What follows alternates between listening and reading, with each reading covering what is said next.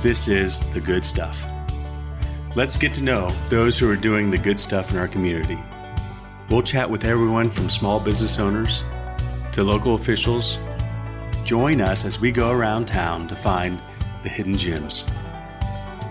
This is your host, Andy Tomlinson. Welcome to the Good Stuff Podcast.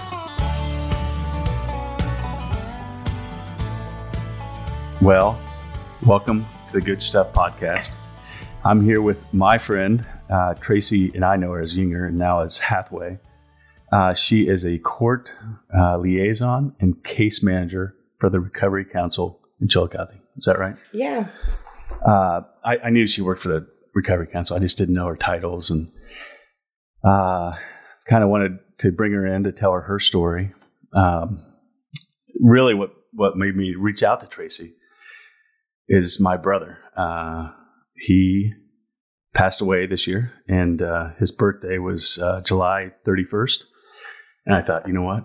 I need to reach out to her and talk about your great things, what you're doing on recovery, and how you can help people, and have other people get better, because unfortunately my brother did not. Sorry, this is probably going to be a pretty personal podcast. So Tracy, tell me, or tell the listeners how you knew Deacon, or how you got into this Recovery Council. Well, thanks for having me, Andy. Absolutely. Deacon was the brother I never wanted. You know, growing up, he was just always fun. My sister and I were from a home where we had divorced parents. Deacon, your sister, you were three people among the handful of people who didn't judge us for being from a broken home. Yeah. And just made us feel a part of everything. You know, that was in the 70s and 80s, and there was a lot of judgment. Sure. That unless you lived it, you didn't see it. We did a good job at hiding it. But Deacon was always, even when something rotten was happening or you didn't feel a part of something, he was just that wild ass friend. Oh, yeah. Absolutely. Who gave zero shits about anything, and would always just make you laugh, make you feel welcome. And before you knew it, they were asking you to come back and not him. Yeah. But he was just a lot of fun. It was years down the road after lots of concussions. I mean. Yeah. 10, more than 10. That's documented 10, but yeah. Well, I remember we'd all be on BMX bikes. Yeah. And it was Central Center. You remember where, I think it's Job and Family Services there now, it used to be Hearts. Yeah. And we had a little spot up there where we would all go and do ramps and race and do different things. But Deacon would always want more. And he'd end up coming down the hill at Central Center, and every time he'd wreck. Yeah. So we'd try to get him not to do it, but he wouldn't listen. So then we had to just decide, okay, who's calling Marsha this time? Yeah. Because nobody wanted to call Marsha. No. But we would stay and make sure he got taken care of, and it'd be another concussion. So I always knew him to have like just living on the edge. Yeah. We got a little older. He'd gotten his driver's license and had that Fiero. Yeah, yeah. That red Fiero. And he was always like, Trace, let's go for a cruise. So we'd go for a cruise, and he's always late picking me up. Later on, as time progressed, I found out it's because he was using drugs at the time. Yeah. Yeah. I knew he smoked some pot. Yeah. We'd smoke pot together here and there. We'd drink, but that was the extent of it. Sure. I didn't know until I got a call from Marsha. Tracy, because Deacon had called got a collect call from the Ross County jail from Deacon. I'm like, oh my gosh. He's like, call my mom. I'm like, no, you call your mom. But, Marsha called me and had taken him to Riverside. Yeah. Check in for treatment. Yeah. I didn't know anything about rehabs. I didn't know anything about drugs. I'm like, oh my gosh, I'm scared to death she's going to make me go too, because I was smoking pot with him and drinking. Sure. I hadn't suffered any consequences, but I felt like your mom would pick me up and we'd go to counseling with him. I think we went 2 or 3 times a week. Wow. While he was there. And let me tell you right now, your mom's a really strong woman. Oh, absolutely. She's been through a hell of a lot. She had me scared to death. I was so scared the whole way to Columbus and the whole way back. But I got to know her on a different level and really learned to love her. Oh, yeah. She is like, I'm not going to get into her story, but she's been through a lot on the outside looking in, and she's a very strong woman. Yep. Warrior. Oh, yeah. For sure. Yeah. So that's where my first bout of knowing that there was even a treatment. Well, I thought you just got cured. Yeah. You know? I kind of black these things out of my life. Mm-hmm. So I kind of forgot all about it. Really? Yeah. Oh yeah. I don't want to go down that path. So mm-hmm. I just kind of forget about it. Yeah. And I forgot that he did that in high school, right outside high school. I mean, Mom was always trying to help him. Oh, sure. And Deacon had a heart of gold and was very instrumental of me growing up. He was the big brother. And anyway. He was, there's just so many things to say about Deacon that I couldn't say to him when he was living, because I had to distance myself after so many years. But, and I did too. And that's what makes it really hard with his birthday and just memories. But the one thing in recovery, we teach people to pick up what you need and leave the rest.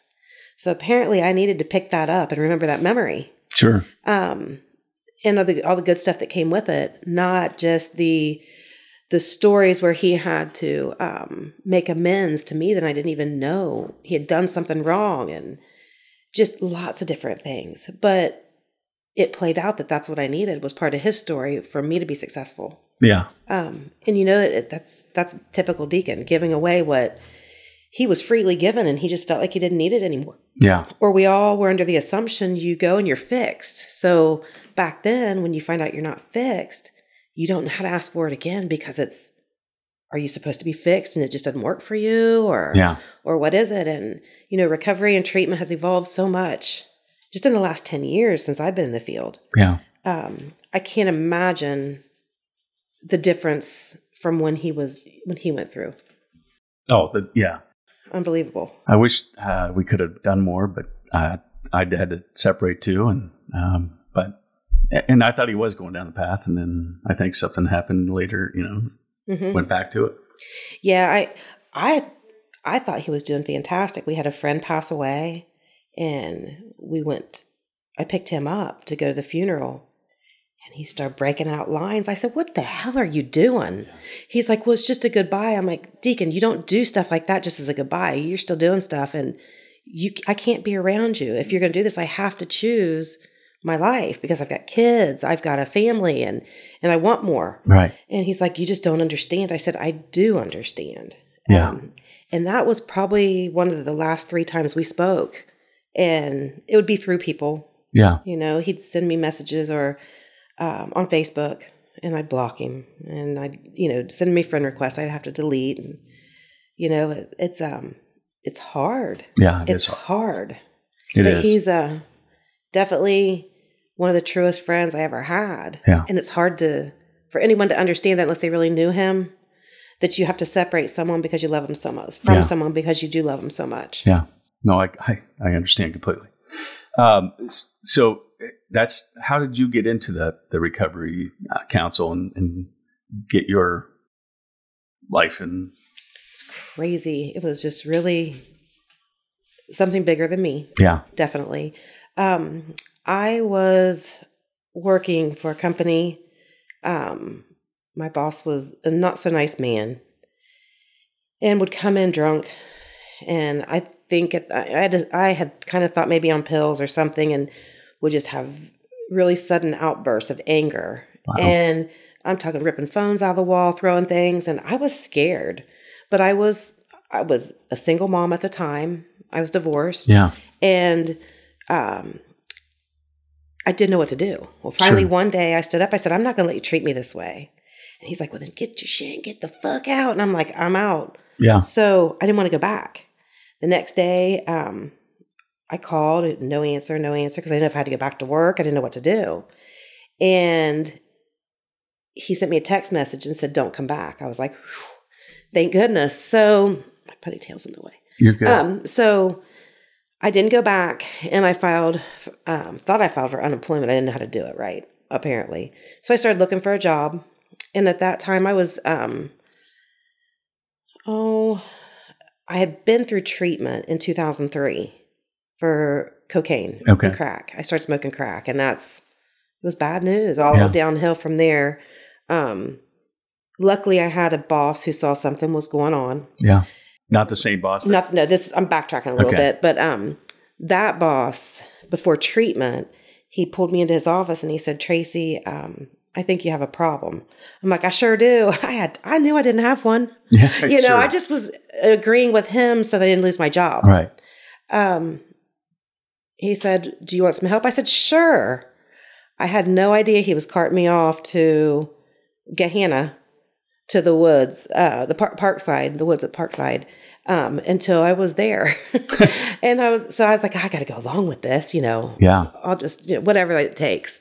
So that's what I did. And lo and behold, while I was there, I kind of figured out I might have something wrong. And I don't have a history of like a sexual abuse or anything like that. There's a lot of people who do, but that doesn't necessarily mean that you have to have a substance abuse disorder. Yeah. And I think that's one of the things that held me back was that I'm like, I was never molested as a child. I wasn't touched. I wasn't nothing like that. But I still had other pain from probably neglect, where my dad wasn't around. And that was the same kind of pain that your brain deals with as someone who deals with maybe some kind of sexual abuse at a young age. Yeah. So we all have our scars. So I ended up going through treatment. Then I went to an outpatient program, did everything I needed to do, was called in for a random drug screen. They said, I failed everything on the panel. I'm like, no way. There's no way. And I knew I didn't. Yeah. So at that time I had to send it off. You had to pay to have it sent to a toxicologist. I paid to have it sent off, and it took weeks to get back. It wasn't like it is now where you have it in 5 to 7 days. It took weeks. So my boss laid me off again, with pay this time, or again with pay, and waited on that report. And when the report came back, he called me to his office. He said, I owe you an apology. I said, what are you talking about? I didn't know the result came back. Yeah. And he said, it was a false positive. I said, thank you. And I knew it was. And he said, but Tracy, I just couldn't believe you. I've been through so much in my life. Yeah. Addicts lie. And I'm like, I get it.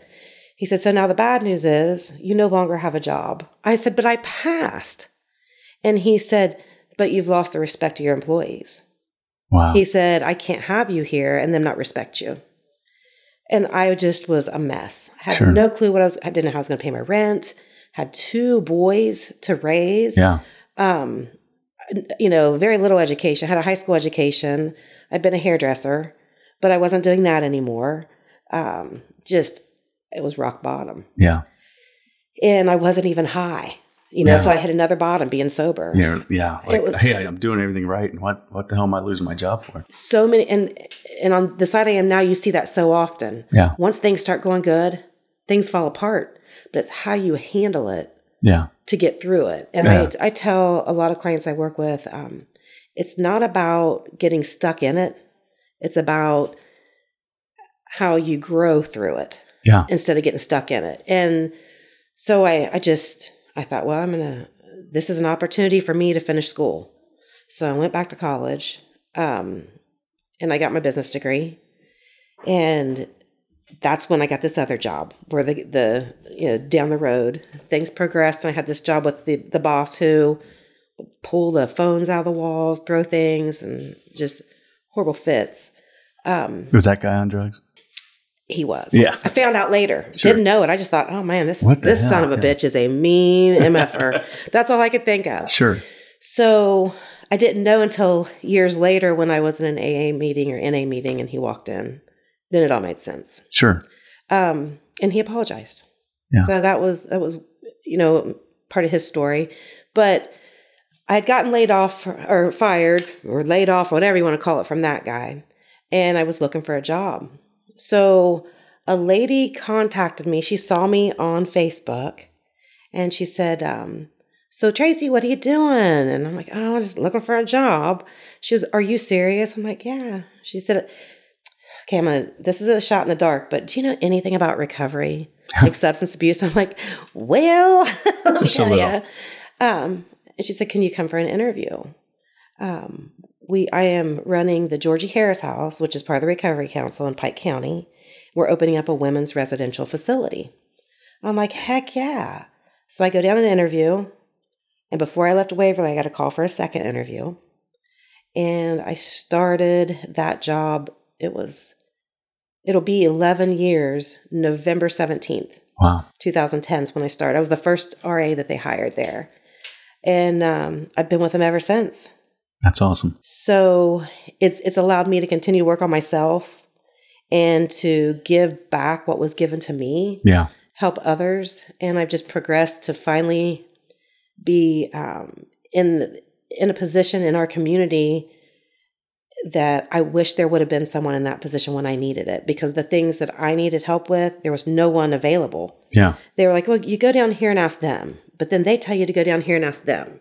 Then you need to call 22 different people to get this answer, and still nobody knows.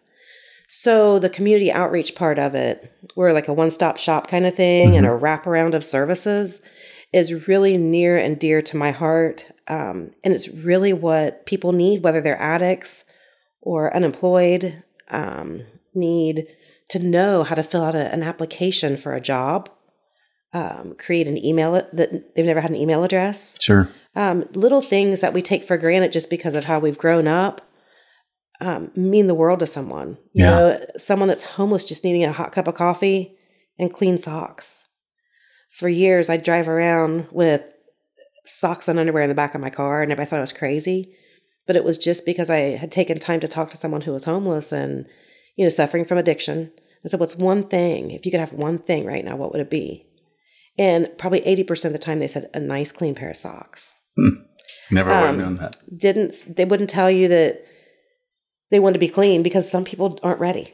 Yeah. And until you're ready, you just, it's an annoyance to hear it from people. They hurt, that you're breaking their heart, but it's also hard to be that person and know that you're doing that too. Yeah. Are you still in Pike County, or are you in Ross County now? I live in Ross. Okay. I mean, recoveries and it's both. Okay. We have inpatient residential programs for men and women. Yeah. We also have transitional living for both males and females. And then we have outpatient services and some sober living. Okay. So it's grown so much since I even started with the company. And 10 years ago. So do you think things locally are getting better, or is it staying the same? Or I think I've got personal opinions on it, and this is personal, right? Absolutely. I do believe that the MAT does help certain people. I believe that the medically assisted treatment is what that is. I have no idea what that is. I think that there are certain people that need that push. I don't personally feel that it was something that would have helped me. Mm-hmm. My drug of choice, it wouldn't have helped anyways. But there are a lot of people who try Vivitrol. It's life-changing. I'm a huge fan of Vivitrol. I don't know. What is that? Vivitrol is a once a month, it's an injection, it's a shot that you get from your doctor. Mm-hmm. They have to be licensed, I believe, to give it. And it's a blocker that it blocks that area of your brain that if you allow opiates to go in, that just want more. Okay. It's, I don't know how they really explain it on the spot.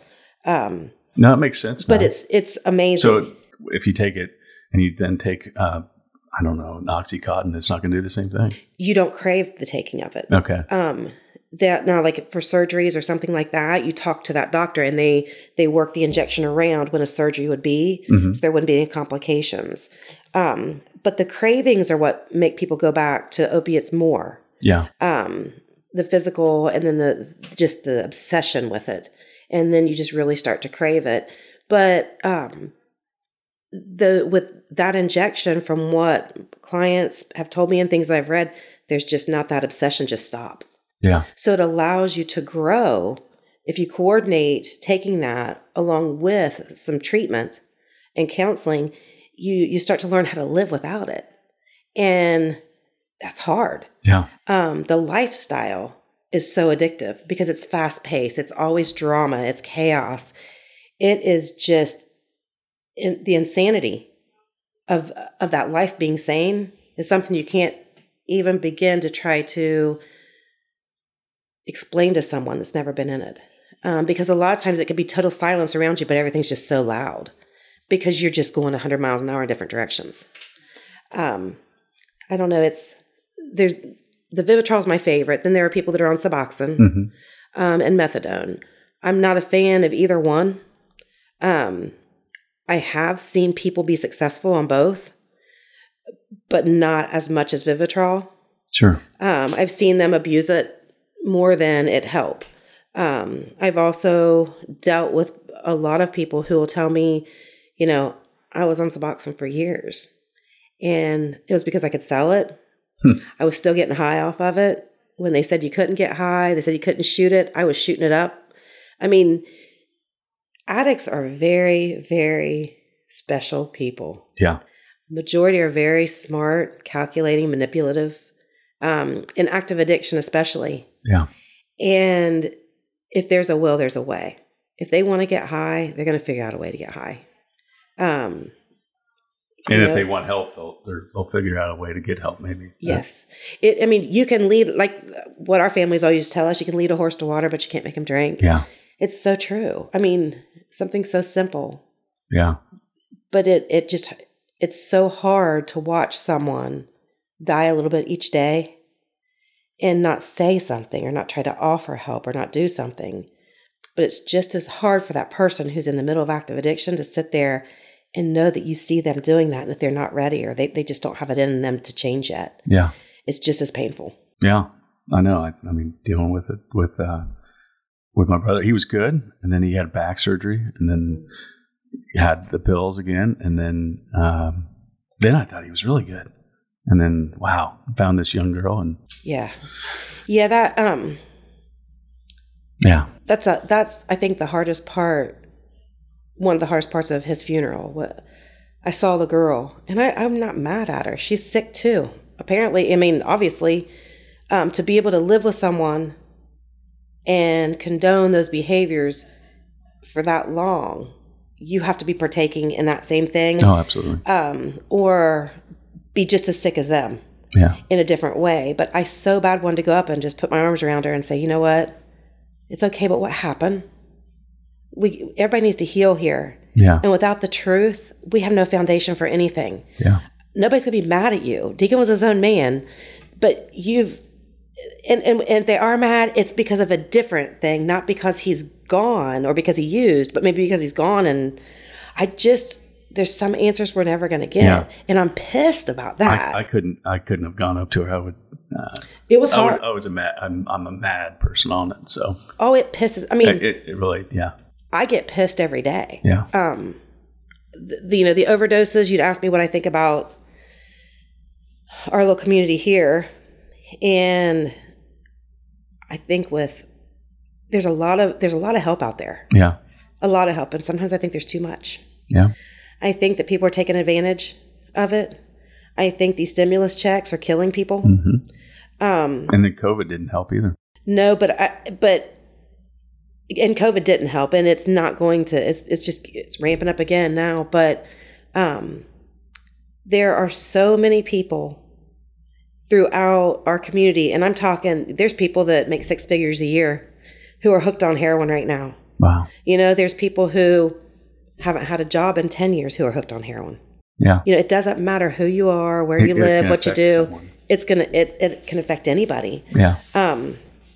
And I think the loved ones of the addicts are sicker sometimes than the addicts because the addicts escape through their getting high where we can't. And the tears wash away the moment, but it just, your heart hurts all the time. Yeah. Yeah. I mean, I think about my mom, what she's gone through. It's very sad. Yeah. Yeah. But she won't stop. I know there's another little boy, young man. Yeah. that is close to my heart that she wants to help him so much. Yeah. And I hope it happens. Oh, yeah. It is. But Marcia's an amazing woman. She is. I think you mentioned something like she's the one that maybe got you into recovery or helped you. Yeah. Had I not known what she did with Deacon at Riverside when we were younger, mm-hmm. I don't think I ever would have understood what treatment was or that it wasn't, they're going to lock you in this room and, you know, plug you into the wall, connected to all these monitors and zap you and this. You just never know. Yeah. You know, but because of her helping Deacon, it in turn allowed me to have a little understanding of it when it was mentioned to me. So I wasn't so fearful of change. You weren't scared. And if it weren't for her involving me and Deacon and helping Deacon, I don't know that I would have been that eager to change. Sure. Yeah. You know, it was hard and people, you know, they judge you when you're the sick one. And that happens a lot. It happened to me a lot. I had people come up to me at a class reunion. A bunch of girls came up and they said, one of them in particular, she said, "Tracy, I'm so sorry." And I said, "For what?" "Oh, if I had known, I'd have been there to help you." I said, "Really?" I said, "Well, you know, not to be mean or rude or disrespectful, but I'm going to be real honest. I didn't like you in high school. Just because I'm a drug addict doesn't mean I'm going to like you now."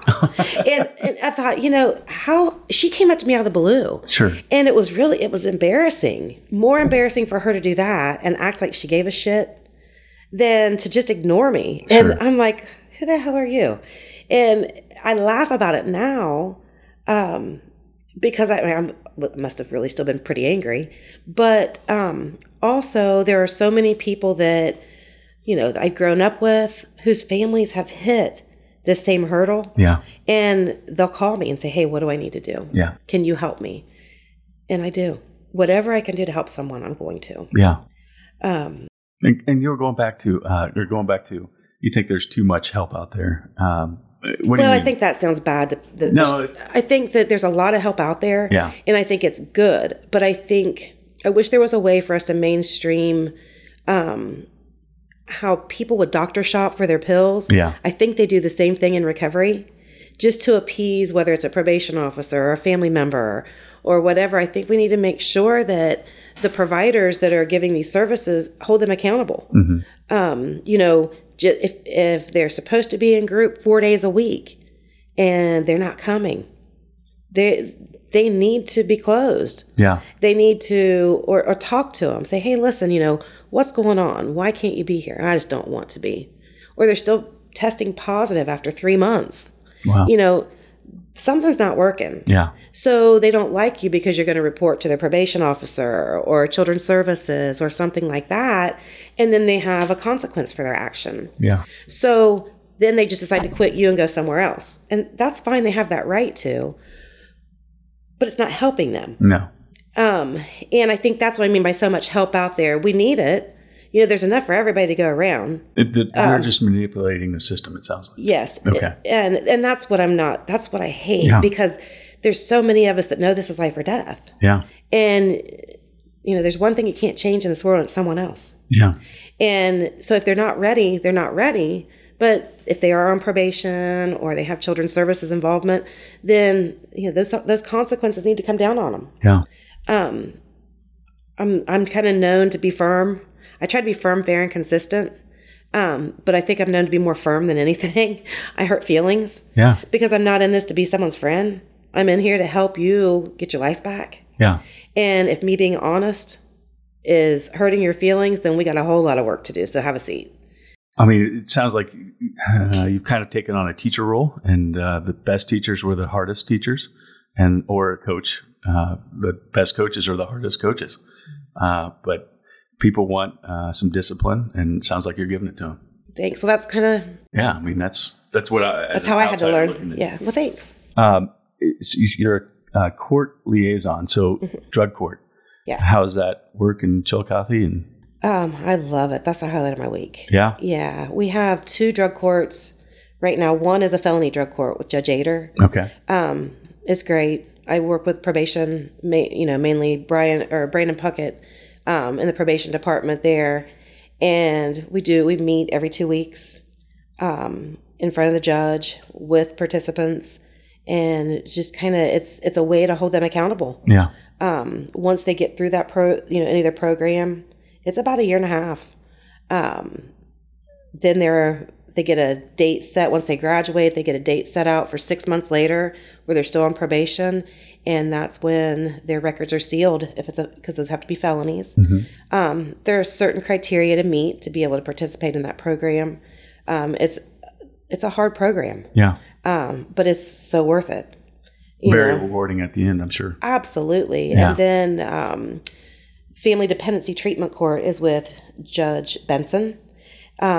With that court, you have to have an open children's services case here in Ross County. Usually those are the ones that are the worst of the worst. They're the hardest cases. A lot of families, unfortunately, have had numerous cases prior to. Yeah. Maybe even lost children to a permanent custody in the past. And this time they are ready to change, ready to do something different. Yeah.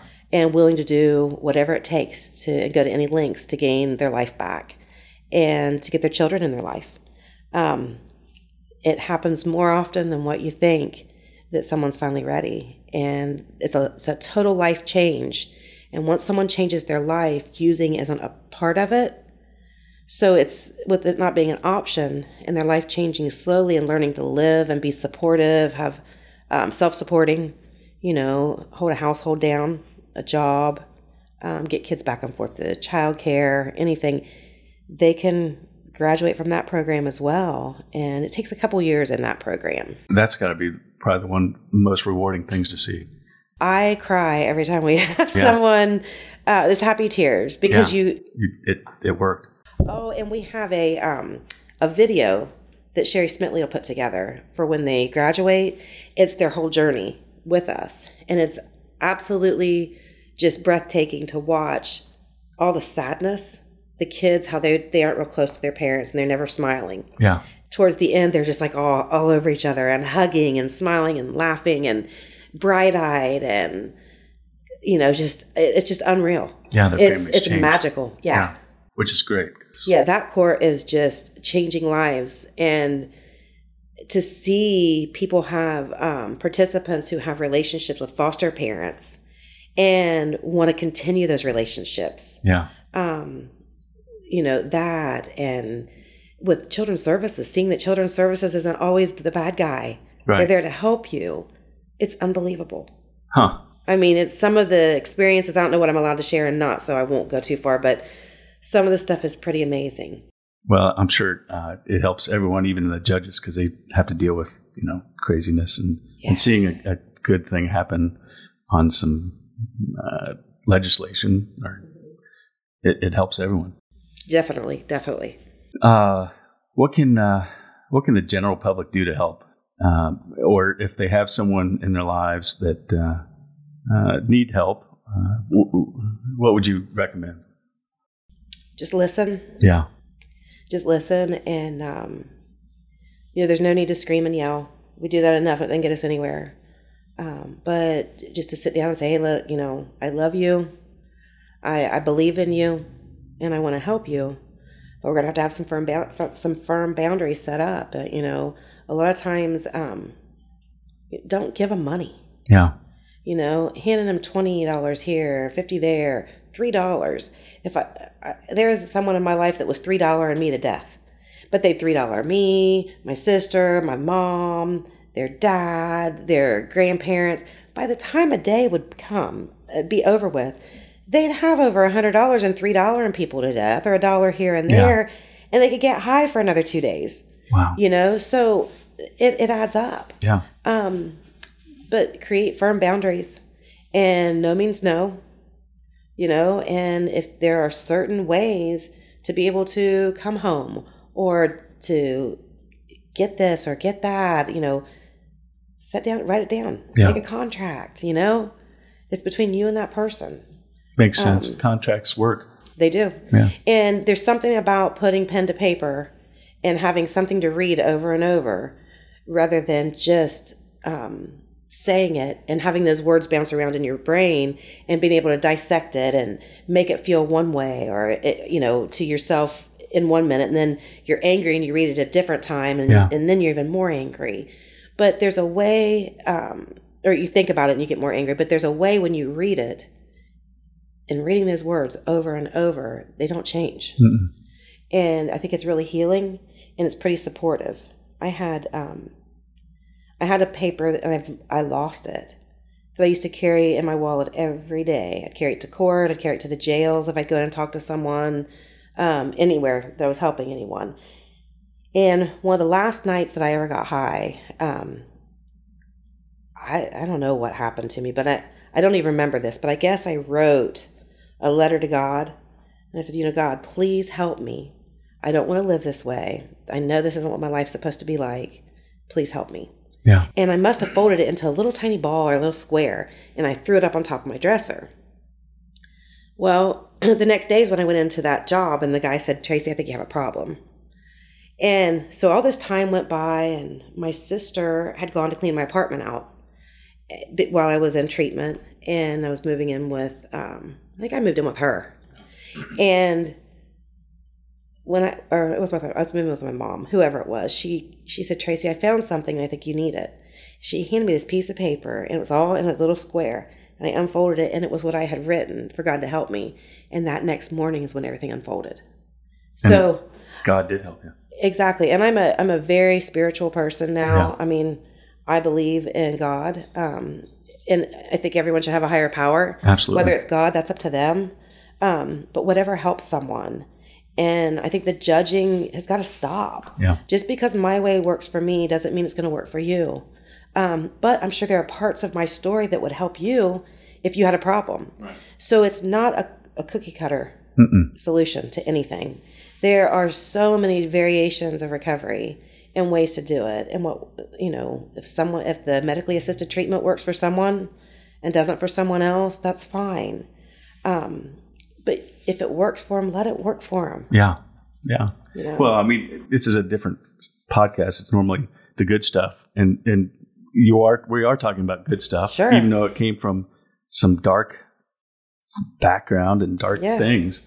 That normally is the case. When there's dark things that happen, good things happen. Yeah. And the good thing is you're now helping other people. You're becoming the leader and a teacher and a mentor. You have a mentoree, I guess, here sitting with us, which is pretty cool. She wanted to come here and watch you do your thing. It's pretty remarkable to see you in this role, and it seems like your life is happy, and you're exactly where you need to be. I never in a million years thought I'd be living in the country. Yeah. Having chickens and dogs and a garden. I mean, who'd have thought an old crackhead could do that and have two kids that are amazing. Yeah. You know, they have their own struggles, but we're human and we all do. Yeah. And this is Misty with me. Yeah. She's pretty amazing. She actually came into my life when I was getting pretty burnt out on doing what I do. And it's one of the things that she woke me up again. And her story is phenomenal. We were able to bring her on to work in the Recovery Council under a FEMA grant right now. Okay.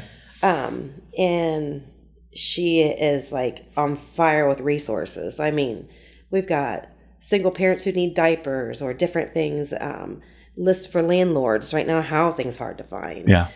Just not know how to go about doing certain things, and they call and she gets it done. That's great. But she never could have done that had it not been for recovery and for family drug court. Yeah. And maybe not the confidence too. Oh, and she is just, I mean, she's amazing. Yeah. She is. Hopefully I'll have you on in a couple months or. Yeah. Yeah. Is there anything else we should share, you think, about the Recovery Council, your story, anything what we've missed? I don't think so. I think just, you know, we're a program and an agency who we've got several programs out there. If we can help anyone, we really want to. Yeah. But if if you come and you think we're not the right fit, we're going to help you get help somewhere. Yeah. We're not an agency that's just going to be like, oh, if you don't come to us, you don't matter. That's not who we are. We want you to find your life, get your life back, you know, be successful. And is that located by the fire station? Is that the... That's where my office is. Okay. It's at 38 East Water. Okay. Right beside the fire station, across from Christie's Pizza. Yeah. And then in Waverly, we have a ton of different locations. Right as you go into Waverly, on the left-hand side, you see the Recovery Council sign with a recovery tree. Yeah. That's some of our locations for different facilities. And then right in town on High Street, I think it's 111 North High in Waverly. That's our outpatient facility there. And we have admissions. We have all different kinds of things. I can give you those numbers too. Sure. Well, I think if anyone wants to Google Recovery Council, can come to my, they can get a hold of me. Yeah. Well, I always ask three questions. One is really three questions in one. But your favorite breakfast, lunch, and dinner spot? So favorite breakfast is probably the Broken Egg. I get to do that when I'm with my dad. And he lives in Texas. Yeah, whereabouts in Texas? He lives in the Woodlands outside of Houston. Okay, yeah. And right now my youngest son is in Killeen. He's in the Army, so he's stationed in Killeen right now. Awesome. Yeah, so they get to see each other more than I could see either one of them. Yeah. But the Broken Egg, that's my favorite breakfast. Lunch right now, I really like the Cobb salad from Paper City. Yeah. That's my favorite. And they've got this great homemade dressing. It's good. Oh, it's wonderful. And then for dinner, I like pizza. Yeah. Yeah, and we're kind of hooked on Old Town Pizzeria in Frankfurt right now. I got to try that. I've never heard of it. Oh, it is. It's brand new? It's been there for a couple years. Okay. We didn't know about it either. We thought there was just one little pizza place there. But this guy, I can't remember his name. My husband talks to him all the time. He can make anything. Wow. Yeah. He looks like that, like all the big old Italian people that, you know. An authentic Italian. It is. Yeah. And it is so good. I'll have to try it. Yeah. I'll put that on my list. Take the kids. I think they'll love you more. Yeah. Well, maybe I can ride the bikes out there and do that. Yeah. Yeah. Yeah. Any book you'd like to share or any book that you're currently reading? The most recent book that I finished was one that Judge Benson recommends, and he's even passed some of them out to some of our participants in family treatment court. Yeah. And it's, if you want to change the world, make your bed. Yeah. It's amazing. It really puts things in perspective, and you can be having a really crappy day and feel like you're just not getting anywhere. But if you just make your bed, at least you've completed one thing. Makes sense. Day. So you start out your day completing a task. Yeah. Before you even leave the house. And that can set you on pace to just, how many can I complete today? What can I do? Yeah. So it's kind of a self-motivator. The other one is Unfuck Yourself. I like it. It's good. It really, you can dig deep and kind of take a look at yourself. You know, we're all creatures of habit. Yeah. We all wonder, why does this keep happening to me? Why me? Why me? You know, with different things. Well, if you continue to do the same thing over and over, and you don't get a different outcome, you probably need to. That's the definition of insanity. It is. Yeah. And that's how you fuck yourself. Yeah. So you got to unfuck yourself by doing things a little bit different. But it's a good read. It's a real good read. I'll add that to the list. Yeah. Are you a night owl, early riser, both, or? I'm an early riser these days. Yeah, currently. I'm sure at some point in your life it was opposite. It was for many years. Yeah. Probably the entire time I raised my kids, I always felt like I wished I could sleep in. Sure. Now that my boys are grown. You can't sleep in. I'm up like all the time. Well, you got chickens to deal with now. Yeah, I deal with them at night. But yeah, it's if I sleep in past 8:30, I feel like, oh my gosh, am I getting sick? Yeah. Usually through the week, I'm up around 4:30. Wow. And then on the weekends, the latest I can usually sleep in is 6:30. But sometimes I just lay back down and watch TV. 4:30. Wow. It just happens. Yeah. Mm-hmm. You put the coffee on. I don't even drink coffee that much anymore. Good for you. I do once I get to town sometimes, but. Yeah. It's my normal ritual in the morning, turn on that coffee and go. I used to be. Yeah. I used to, but then I want to drink the whole pot. Oh, I can't. Yeah. So I can't do that. one or two, and two, I'm usually shaking. Well, I appreciate you coming. I really appreciate you being on this podcast and sharing your story and a little bit of my brother's. I couldn't go in more depth with my brother because I would have lost it. So I think that listeners probably could have heard that on there. And it's a story that it's hard to tell, and I can't tell it at this point. I thank you for having me. Yeah. Deacon's missed by many. Yeah. And I think he, wherever he is now, which I know he's up in heaven, yeah. And I think that he knows our hearts. And I really think that he understands why we had to separate ourselves from him. Absolutely. Yeah. Well, thanks again. Thanks, and I'm sure I'll have you on again at some other point, and maybe with your with Missy. That's going to be a fun one. And maybe by that time I can open up. And you probably will. Yeah. She can bring it out of you, I promise. Well, thanks again. Thanks.